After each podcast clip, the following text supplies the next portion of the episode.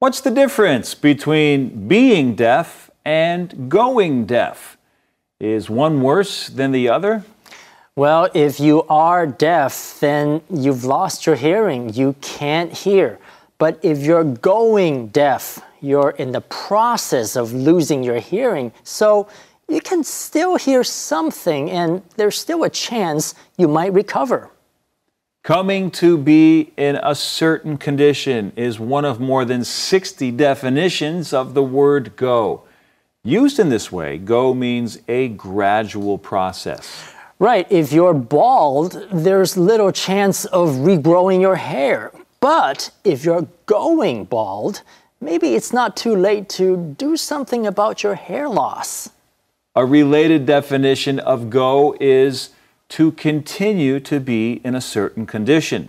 If you go barefoot or go hungry, you've remained barefoot or hungry for some time.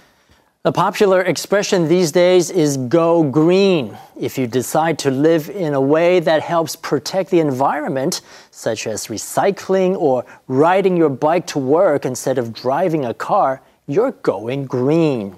Here's another example. Poor Jennifer went to pieces after her divorce.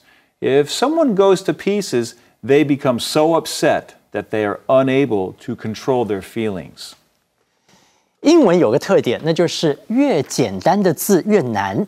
怎么说呢？像 go 是一个再简单不过的字，但你知道吗？它其实有六十多个定义。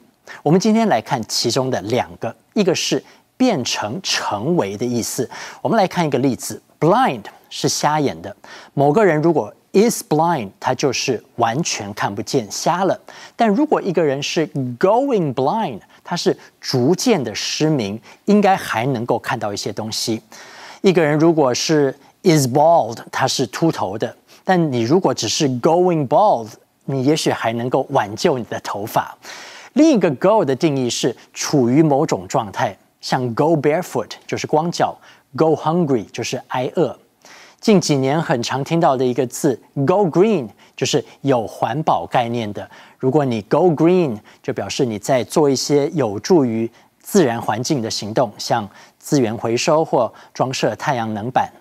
go to pieces，字面上是碎裂、粉碎。这个片语其实是指精神崩溃。他离婚了以后，went to pieces，就崩溃了。